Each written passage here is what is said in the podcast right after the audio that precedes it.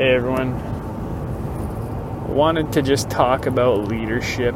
Now I know leadership is obviously the premise of this podcast. It's um, we talk about it a lot, but I want to specifically talk about leading by example. When we're in the roles that we're in, um, whether you're in a leadership role, management role, and you know what, you don't even need to be in that type of role to be considered a leader um, as long as somebody looks up to you in the workplace or in life, they're looking at you to make those right decisions. And and I'm not saying we have to be right 100%, but you take the workplace for example. There are rules, uh, whether they're policies, procedures, or a cardinal rule or a cardinal safety rule.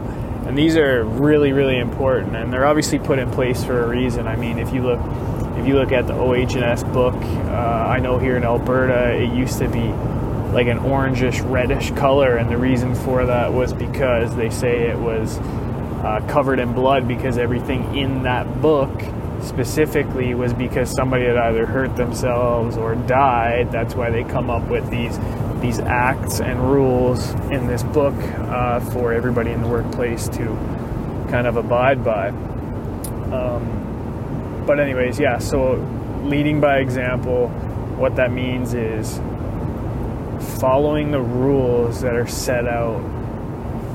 Um, not only just following them, but believing in them and owning them. It's one thing to just follow them, but have them shot down in front of a group of people or be that person who's going to say, well, you know, I don't really agree with it, but, or, you know, that rule is stupid or why do we do it that way? I don't really agree with it, but I'm going to do it anyways.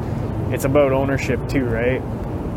Yes, leading by example is what we need to do, but for most people, we're in those leadership roles or those manager roles. You have no other choice but to own it. And you own it, you have to believe in it in order to effectively change cultures or to get buy in from other people or the workers who you're quote unquote in charge of or who follow under you in the hierarchy. It's when you don't do that that really sets a divide in a team. It can ultimately cripple an organization. I've seen it before. I've witnessed it before.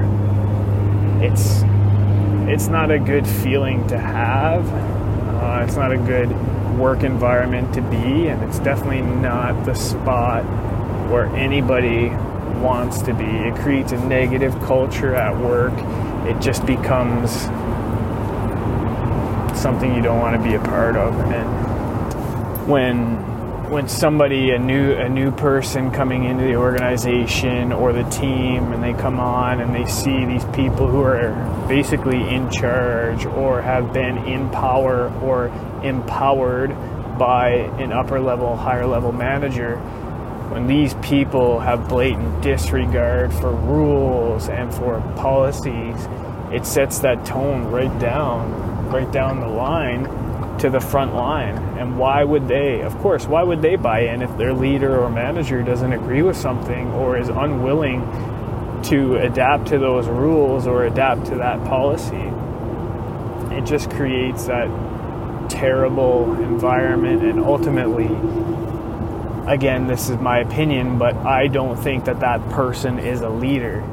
They might have a title as a lead or a manager or a people leader, but they are not what quantifies and what qualifies as a leader in an organization. And if you're listening to this podcast or anything that I put out or my partner,